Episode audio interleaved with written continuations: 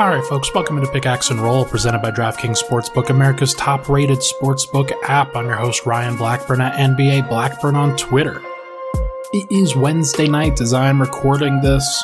Uh, after an off day, a, a second off day for the Nuggets, they've had two days off now, including today, before they head into another back to back. It feels like they've been they've been on a very weird schedule where they've had two days on, two days off uh, for several of these games now.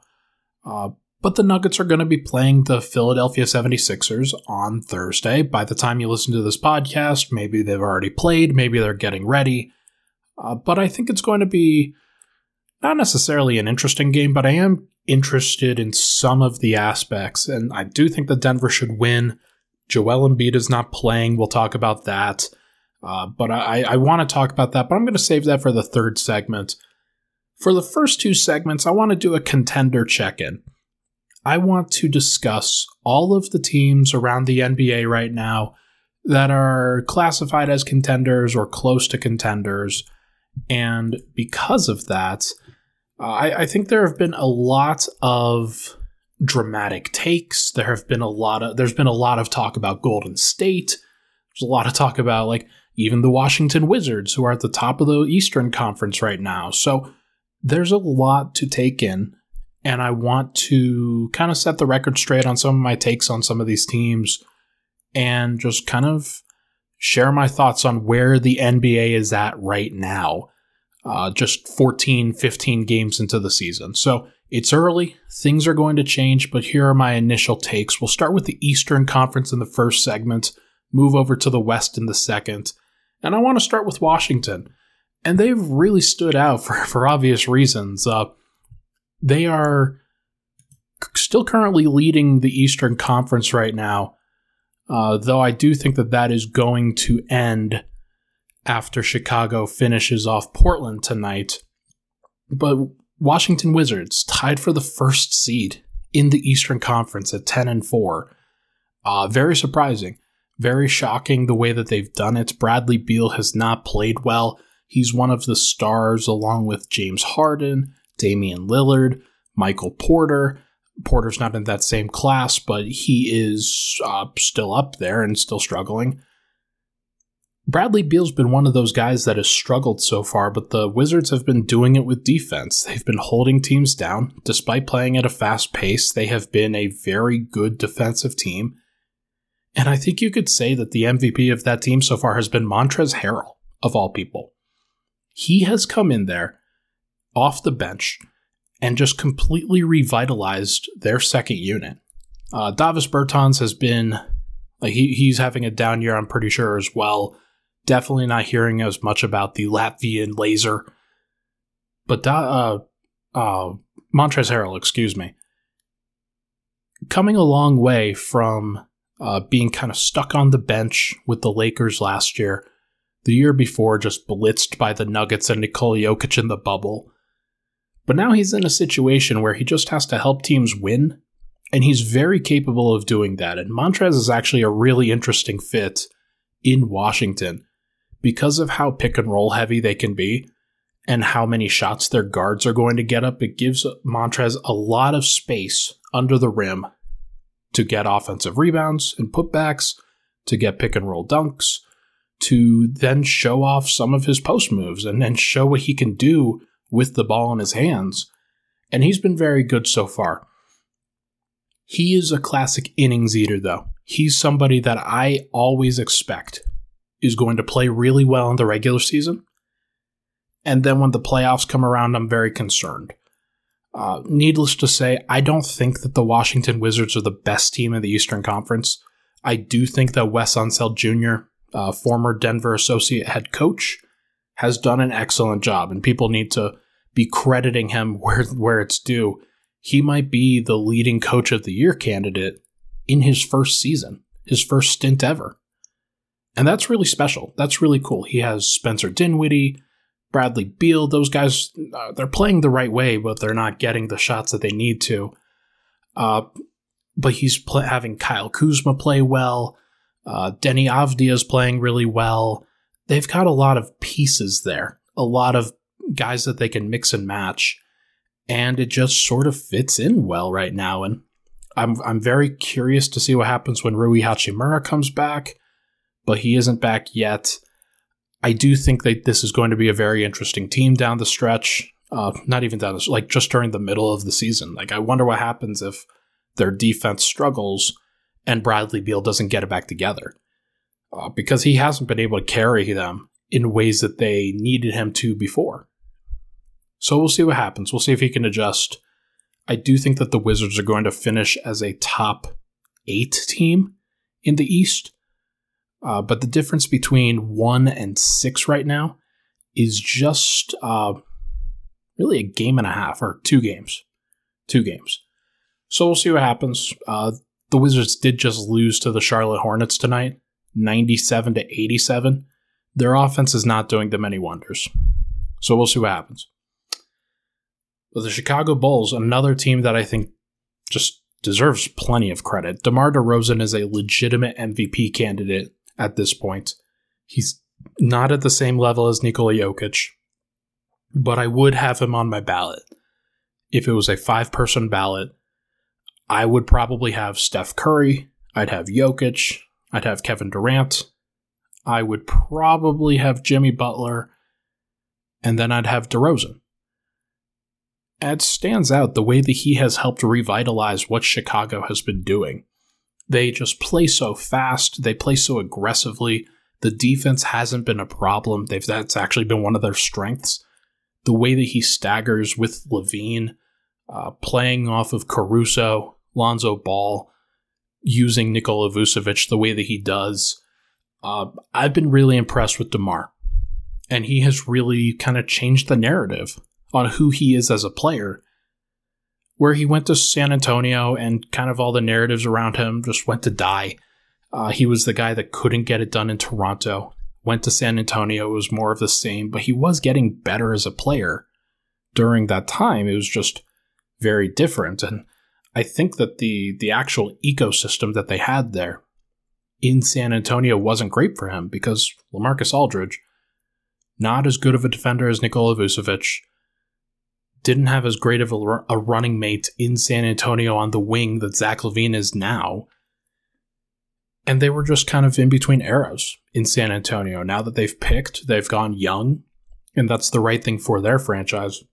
It was the right thing, right thing for DeMar to be able to get to a place where he could be utilized the way that he is in Chicago. Another guy, Arturas Karnisovas, just doing wonders with the roster building there. They don't even have Patrick Williams yet. And they'll probably get him back at some point, from what I understand. But Patrick Williams, the fourth overall pick in the 2020 draft, was playing really or pretty well in his rookie season. They were counting on him as a sophomore. If he can come back and give them just another wrinkle, they already have the foundation to be a really quality playoff team. I think that they're going to be better than the Wizards. I think that they're a lock to be a top six seed, which is crazy. Uh, but the way that things are shaping up here, like Milwaukee's under 500, Brooklyn's doing well, but they, they're very volatile for sure. Cleveland is injured.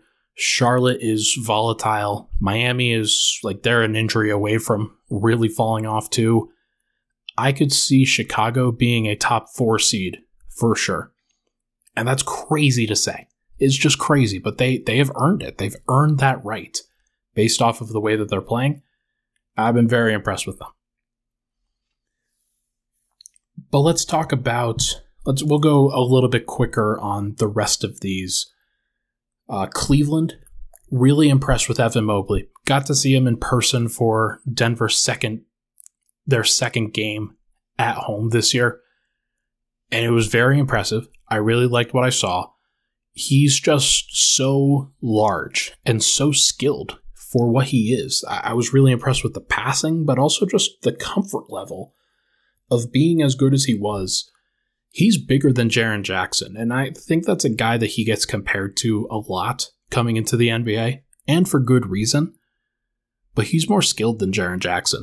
Not from an off the dribble shooting perspective, but just from a basketball IQ, from a good timing perspective, uh, just kind of has a good feel for what's going on. And I, I definitely underrated that when I was thinking about him as a draft prospect. I thought that he would be great, but I didn't think he would be this good this soon. And he really has been. He's been maybe their best player.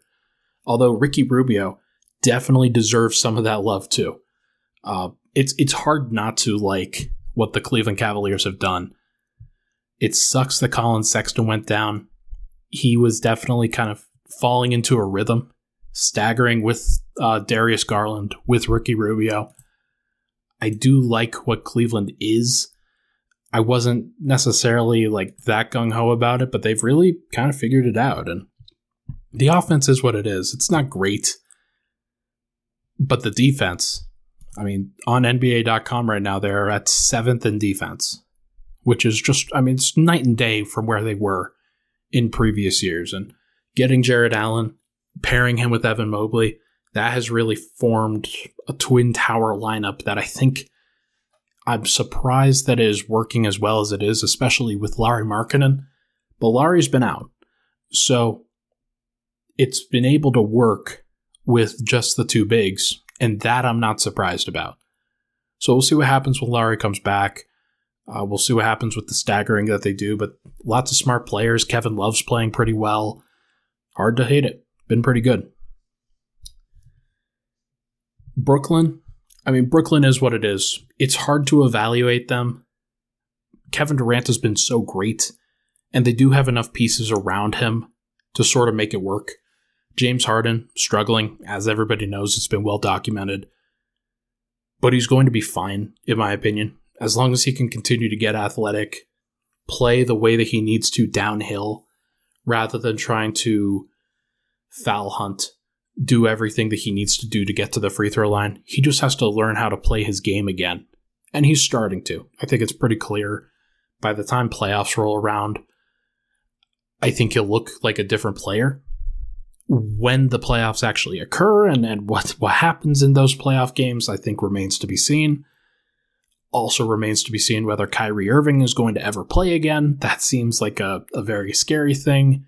If I am the Brooklyn Nets, but if they go down this year, and the reason why they do is because uh, James Harden doesn't perform up to expectations, or Kyrie Irving doesn't perform up to expectations, or he's not even there.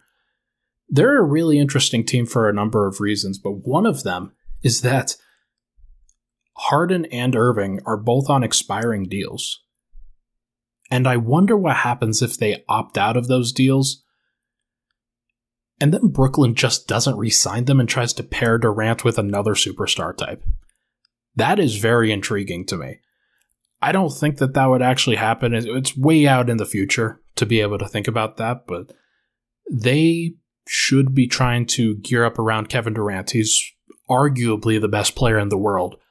I think it's Jokic, as you guys know, but Kevin Durant is playing at an incredible level, and taking advantage of this while he's still doing it is very important. So, would they trade Kyrie Irving if it doesn't look like he's ever going to come back? Would they trade James Harden? Probably not. They'd probably never trade James Harden, but would be very interesting to see where this team looks like in February, right before the trade deadline. What's going on with them? What's their record?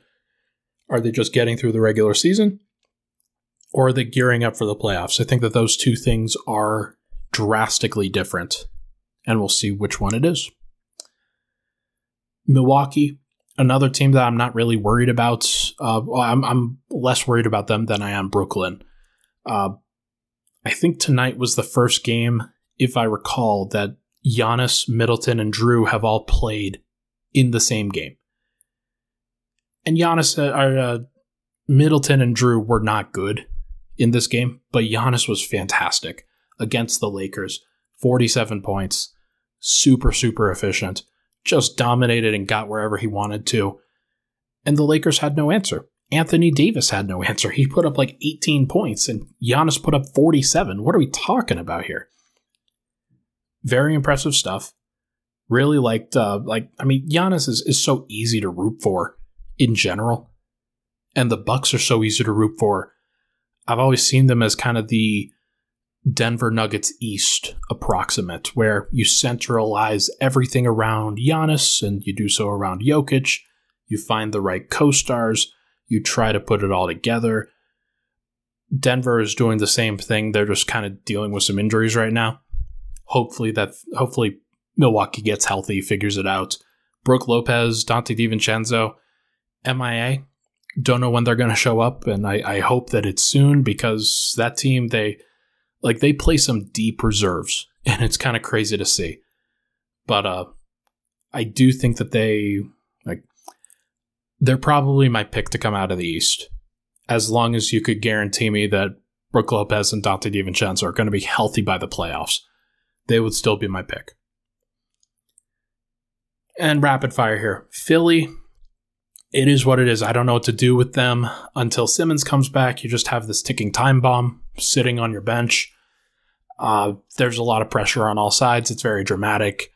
I hope that he gets moved. If he doesn't get moved, I'd be very upset with that situation because they're just basically holding him out and he's basically staying away, ensuring that he doesn't play for that franchise anymore.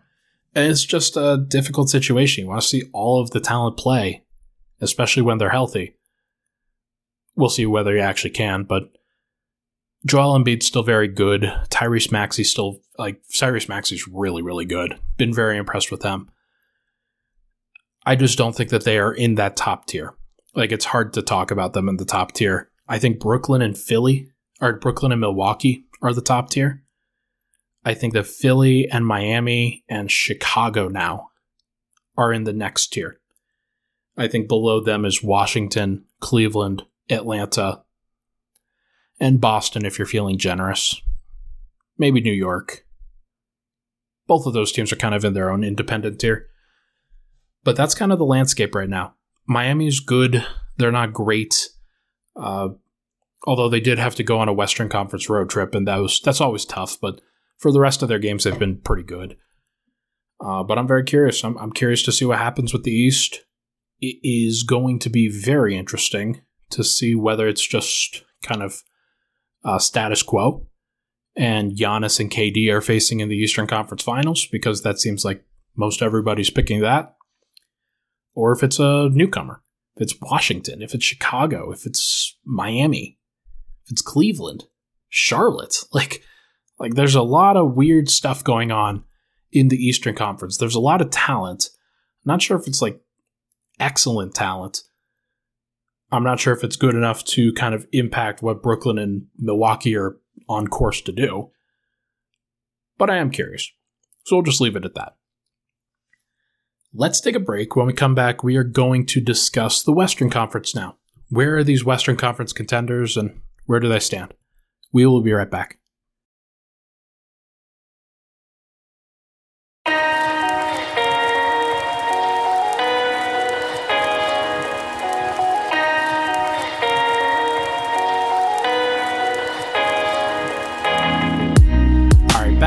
Pickaxe and Roll. Thank you so much for tuning in. Really appreciate it. Uh, if you could, it would be awesome if you could leave a rating and review on iTunes, Apple Podcasts. That would be so cool. Uh, always love to see those come in, and they help grow the program. They absolutely do. And I, I keep getting messages from people, like whether, whether it's offline, whether it's people that have, have been in reviews, that everybody's been pretty happy with it. And so I've, I've been very happy to hear that positive result, uh, that positive feedback. Uh, if you have any other feedback, then then let me know. I'm always open to interpretation and open to opinion. All right, let's talk about the West contenders now. I'm going to skip Denver. I think that we've we've talked about Denver enough. What I will say is they are seventh in net rating right now on NBA.com, and that makes a lot of sense based off of how they've played, based off of the teams that they've faced. They've beaten Phoenix. They've beaten Miami. Uh, they played Dallas and Utah pretty close up until kind of the bench sort of gave things away. Um, there's a lot to like about what Denver has done. They just need to get healthy.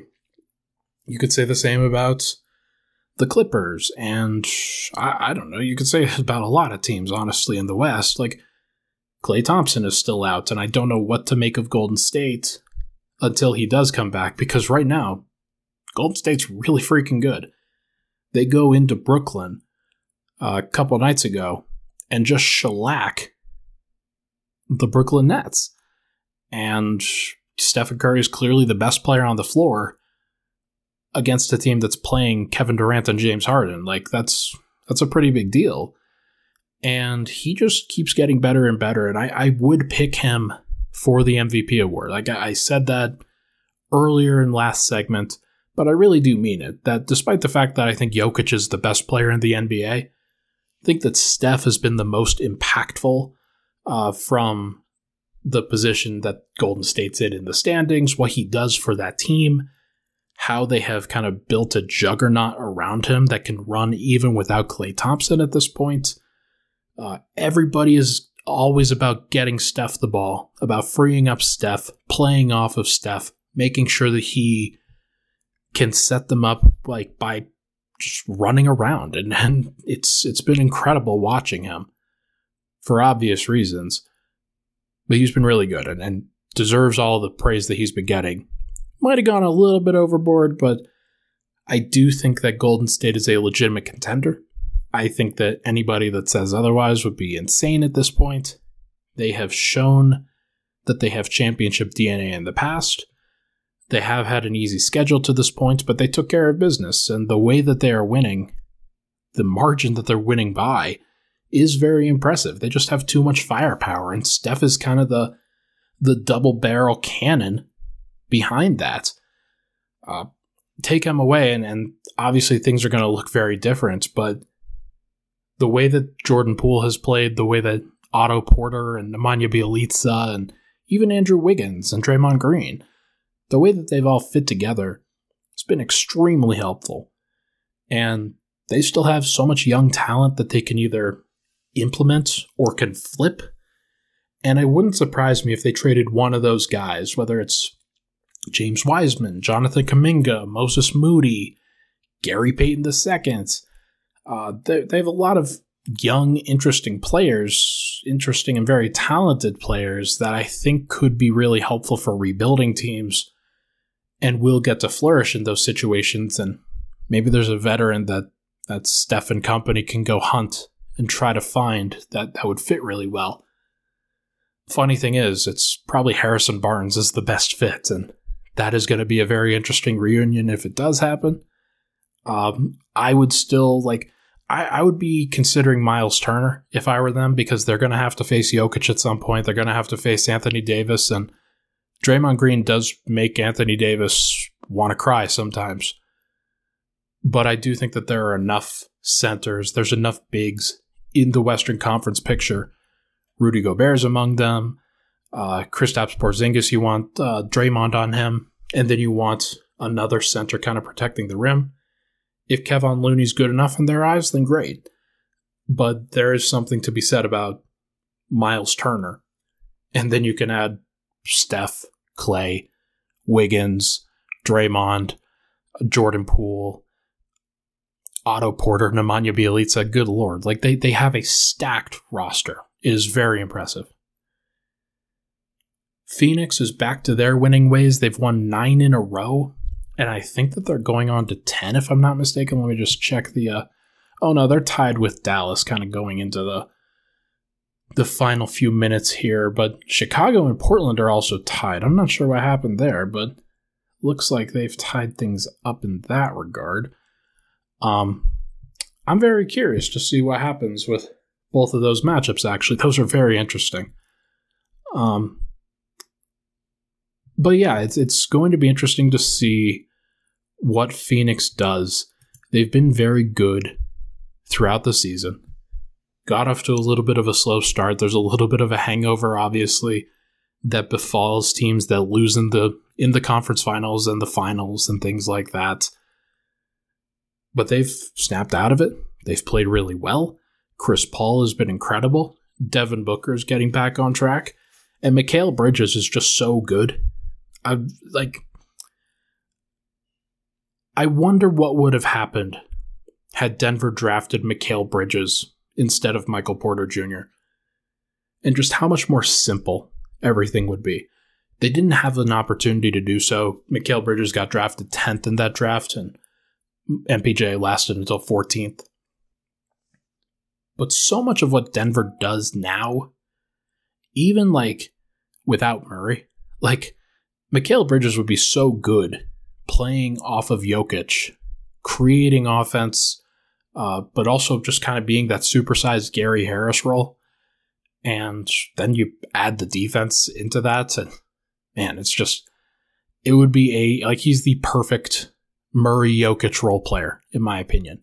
And Denver has the structure around it where you've got, even without Murray, Morris and Barton, where you can be okay with having a Mikal Bridges and he could be the uh, second option, third option, fourth option, whatever you want him to be.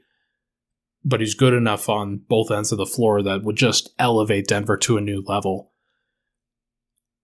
I miss Michael Porter Jr. Denver needs to get him back. It's like this is going too far. Like Porter has been out for too long that I'm now pining away for Mikal Bridges. Like he needs to come back and he needs to show some semblance of health here. But back to Phoenix. Uh, like they've got a great roster. JaVale McGee's filled in really well for them. Not surprised. I mean, he was solid in Denver when he got these opportunities, and he's solid in Phoenix. They have a they have a system that's more conducive of him putting up numbers than he would have in Denver. Uh, they have an elite pick and roll ball handler in Chris Paul, another one in Devin Booker who gets him the ball. Cameron Payne, when he's available, does a great job. Uh, so they're going to be just fine. DeAndre Ayton's back. Like they're they're going to be very very good. They're going to be very dangerous once again. And if I'm Denver, I am a little bit worried about that because you now have Porter, who's once again dealing with a potential back injury. And does Denver have the mechanisms to keep up with Phoenix? Um, now that Will Barton is back, and if Jamal Murray's back, I actually think that they might be better suited to playing against the Phoenix Suns if they just have to go Murray, Morris, Barton, Gordon, Jokic, and just go small and just try to defend them straight up. And it'll be tough at some points, and maybe you go bigger with PJ Dozier at some points, but uh, I do think that Denver may have to look at that when thinking about the Michael Porter situation. I think that there's something to it. Same thing with Golden State, by the way. They're definitely uh, worries that I have with Porter and Jokic being on the floor at this, on the same time. At the same time against teams that move the ball that well. Dallas is another one that I think I, I was underrating their supporting cast based off of what I had seen from them previously, not knowing that things would kind of fall into place the way that they have. But Dallas was really impressive in their showing against Denver. I do think that they started off pretty slow, and I do think that Aaron Gordon does match up with them pretty well but uh, with Luka Doncic pretty well, excuse me. But Kristaps Porzingis impressed me. Tim Hardaway Jr., Jalen Brunson, they they impressed me too. As long as it can be sustainable and they can get good performance from all those guys in the playoffs, then they should be pretty good. Um, do I think it's going to happen? Do I think that that is likely? I don't know. I don't know. We're just gonna have to see. They are so heavily dependent on Luka. if those things don't happen that I would be concerned. But still, I am interested in seeing what they do because they there's a lot of people that are very high on them. There's a lot of people that are very low on them. Uh, I don't know what's right. It would be like irresponsible of me to guess which one is correct. Let's talk about Utah now. Utah is very interesting. Currently, they're second in the NBA in net rating. They have the top offense in the NBA, and their three point shooting is so bad. Like it, it's just so surprising that they haven't been a good um, shooting team because that's what they've been known for in the past is just shooting the the hell out of the ball. Uh, I know Nuggets fans remember that from the bubble. They have just not been very good as shooters. But this year they're 23rd in the league in three point percentage, and they're still the number one offense. And the reason for that is pretty simple. They create such easy shots around the rim. Other than that, um, on the other four factors for them, their effective field goal percentage is third, which accounts for the two pointers as opposed to the threes. They just create such efficient two pointers. And Rudy Gobert is a big part of that too.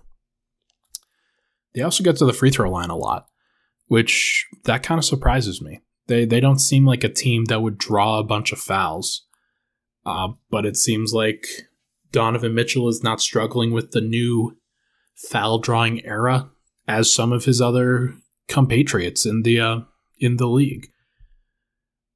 And it's because he's more explosive. It's because he's he gets downhill a lot more. He's very crafty. Uh, Bojan Bogdanovic very crafty as well. Just knows how to get those fouls. And then Rudy Gobert, if you don't foul him, he's going to dunk. He's going to finish around the rim two feet away. So he gets a lot of calls as well. But it's been very impressive. And I, I do think that that is sustainable for them. Maybe not to that degree, but the three point percentage is going to come back for them too. They're probably going to lead the league in effective field goal percentage, which is generally the best indicator for the teams that are going to do well there. But yeah, Utah it's it's just so hard to tell with them from a defensive perspective. Do they have the horses? Do they have the the defenders to crack that top level? I don't know. I don't think so. I'm not scared of them if Denver has to match up. As long as Denver's healthy, I do think that they present a lot of issues for the Utah Jazz. Aaron Gordon is such a great utility piece for them that he is going to cause a lot of problems for Donovan Mitchell or Mike Conley or Joe Ingles or Jordan Clarkson or one of these guys that you place Aaron, and it could be Bojan Bogdanovic too. You place Aaron Gordon on one of those guys defensively, and it becomes hell. And then you place him offensively, on somebody, and Jokic is going to use his strength and athleticism and effectiveness against the Utah Jazz to the point that I think he's going to he would have a really great series. We already know what Murray's capable of. We already know what Jokic is capable of. I think that that's a series that Denver wins, despite the fact that Utah like may be the better team in some people's eyes. Uh, I don't think that that's actually true. They just have a great formula, and I don't know if it carries over to the playoffs.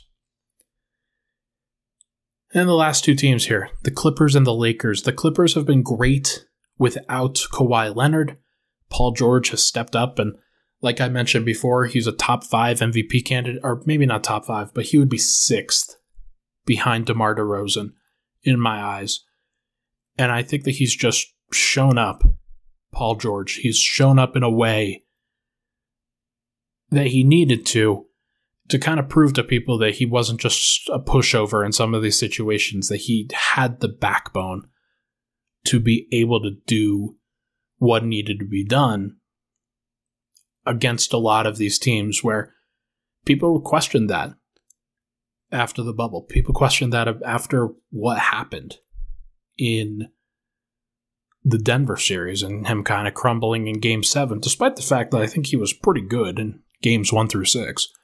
Like, just overall, pretty good. But I do think that he has changed a lot of people's minds about him lately. Those questions could all come rushing back if he has a first round exit or something like that. I do think that the Clippers are probably not a sustainable model uh, for what needs to happen if they're actually going to make a playoff run. And I, I, I would just be very surprised based off of what I've seen from them so far, that they would advance past, I don't know, the second round of the playoffs. Like, could they? Maybe. But they're second in defensive rating right now. I don't think that's real.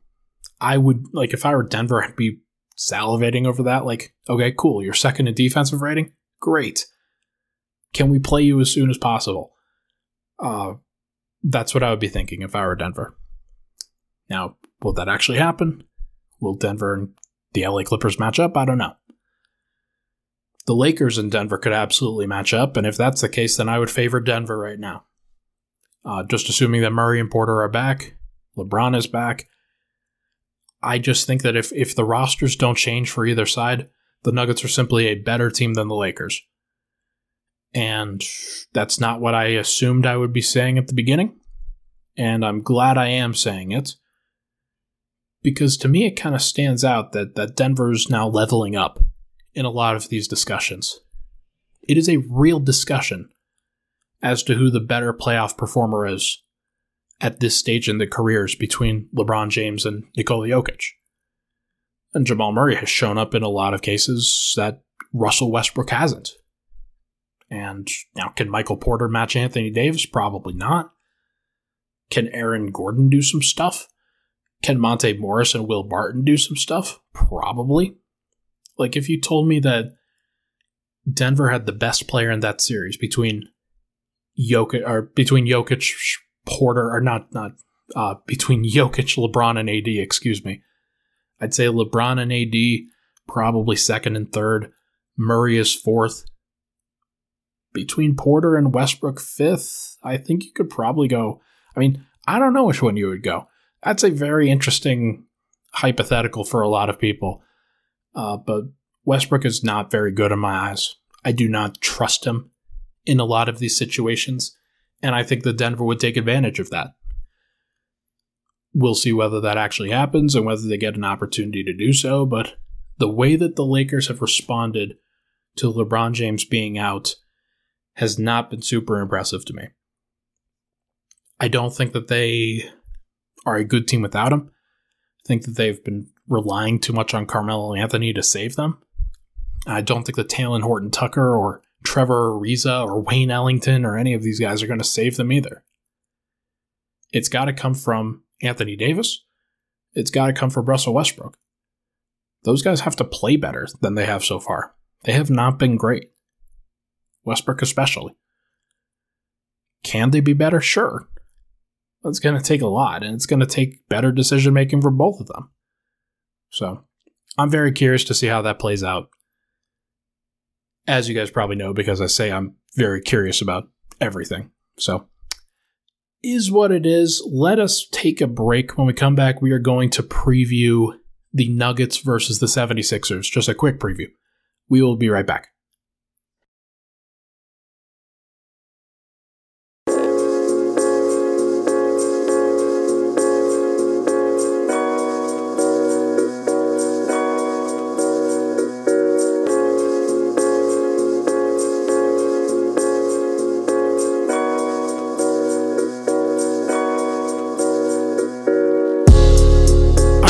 Final segment, pickaxe and roll.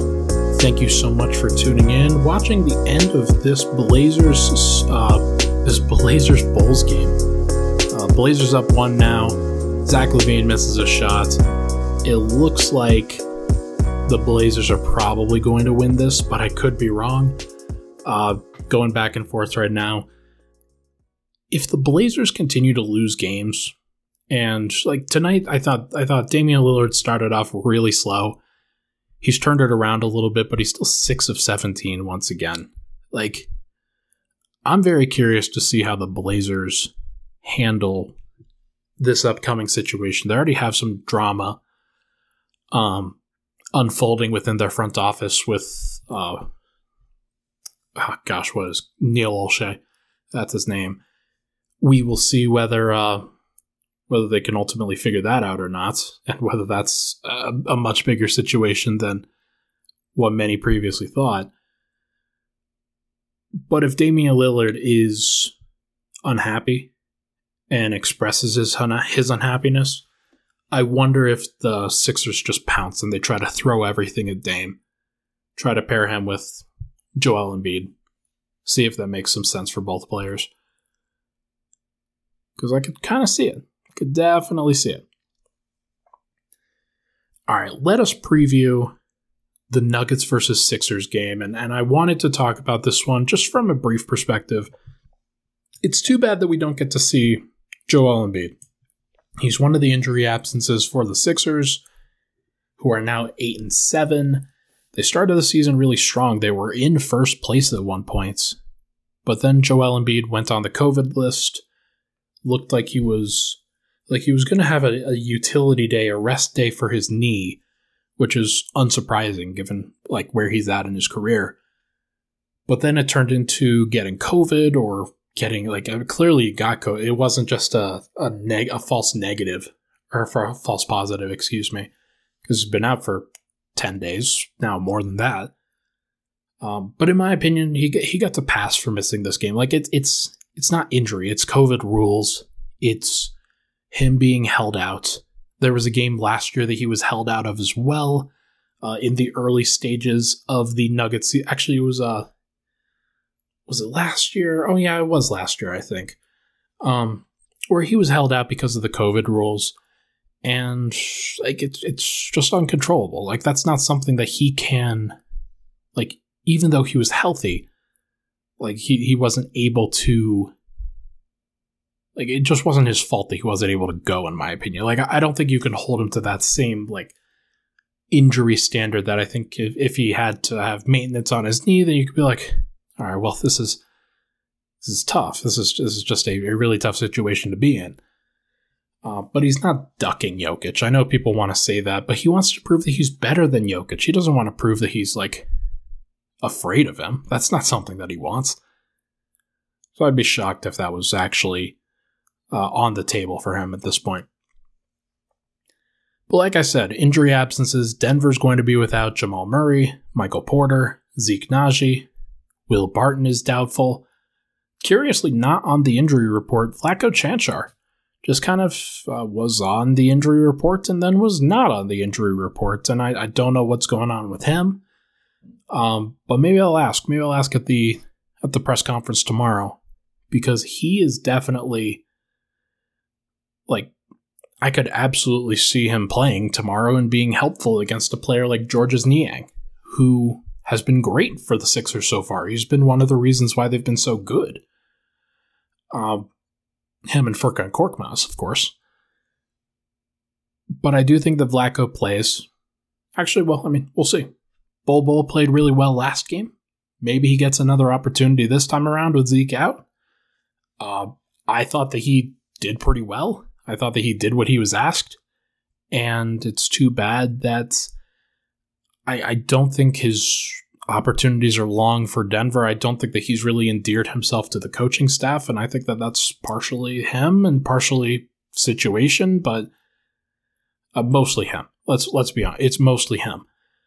But I do think that he could be helpful in a situation like this, in a game like this, where you get the crowd going. You get Bones and Bull playing together on the second unit and just bringing the energy. I think people would be pretty happy with that, and that gets the crowd going in a big way. But yeah, injury absences on the Sixers front. You've got Embiid out. You've got Matisse Thybulle out, which I think is a blessing in disguise for Denver. Or not blessing in disguise. Like, it's a blessing for Denver that he's not going to defend Bones. I do think that Bones is a very important player in this game. And the Sixers not having their best on ball defender, that's going to help Denver out tremendously. Um, and then Simmons is out, obviously. Like, that's I don't know when that's clearing up. We have no idea. But neither team is going to be at full strength. In the past couple years, like Andre Drummond is starting in place of Joel Embiid. He only played 12 minutes last game, but that was against a team that wasn't like going to play a, a bunch of center minutes other than Rudy Gobert. And so you can get away with playing small against Rudy Gobert as long as you uh, don't give him free dunks all the time but they knew that they needed to go small. They went away from Drummond. They're going to have to play Drummond a lot of minutes against Jokic because if he plays against Georges Niang or Paul Reed or one of those guys, he's going to bury them under the rim. So they're going to play Drummond. Drummond's probably going to play a lot. And I'm very curious to see how those two match up because there's been times where Jokic has played Drummond off the floor in the past two years, maybe longer. Uh, so I am very curious to see what's going to go on there. What I will say here are three things that I'll be watching for. First one, how did the Nuggets handle Tyrese Maxey and Seth Curry? Denver's been pretty good. Like they've been, they've been really good on the defensive end this year, but one of the things they've slightly improved was just how they handle quick guards. Sometimes they would be dropping Jokic, sometimes they would be blitzing guards like that, but one of the things that Denver has always done really well is they get the ball out of the hands of those players and don't allow them to get going as, as long as they kind of stay attached to those guys, as long as they stay connected. And so, if this is a case, if, if they can defend Tyrese Maxey and Seth Curry, if they don't have to kind of overextend to deal with their shooting, then Denver's going to be in a really great position. Can Jokic do that? Can he help on Tyrese Maxey, Seth Curry? Can he also do that while holding Drummond away from offensive rebounds? That's a really tough question because offensive rebounding, I think, is Andre Drummond's best skill.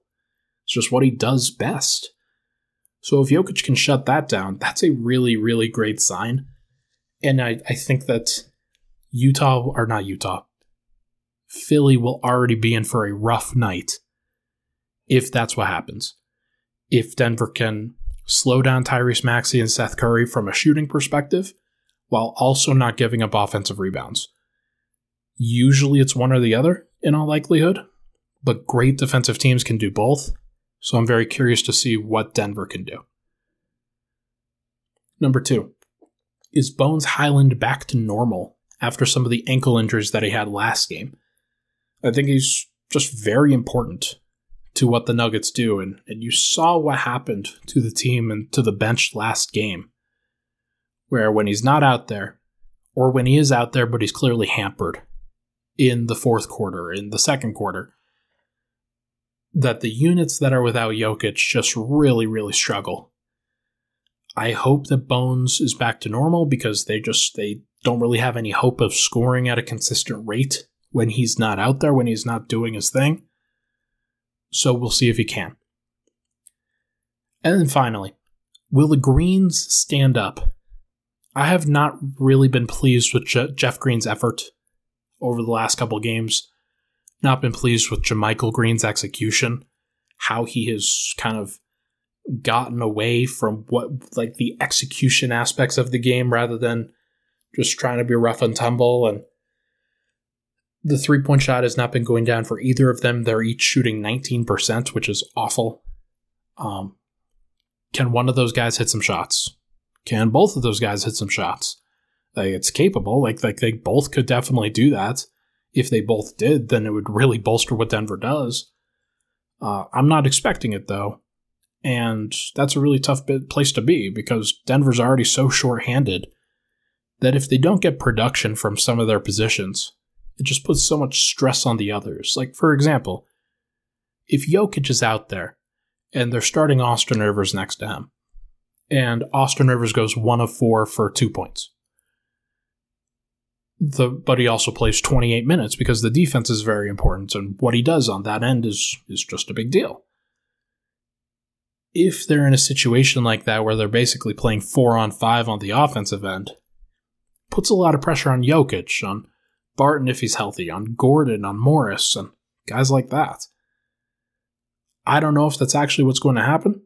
I don't know if uh, Jeff Green can step up, JaMychal Green can step up, but it was very clear that when JaMychal Green was playing well against the Portland Trailblazers, everything sort of fell into place. Teams couldn't leave him wide open, and if they did, it was either a dunk or a three. And then if he's hitting those shots, it, it opens up the paint for everybody else, and Bones could take advantage, and Facu could take advantage, and PJ, same thing. So I hope that Denver can get into that rhythm. They're not going to do it unless the Greens play well. That's my opinion. All right, I think that's going to do it for this episode of Pickaxe and Roll, presented by DraftKings Sportsbook, America's top rated sportsbook app. Thank you so much for tuning in. Uh, we are going to be watching the Denver Nuggets play Philly after this podcast, hopefully. So make sure to check that out. I'll have a podcast up after that. And then, of course, a podcast on the Nuggets and Bulls game that is also going down on Friday on the back to back. So make sure to check both of those out. But for now, Thank you so much, everybody. We'll talk to you guys very soon.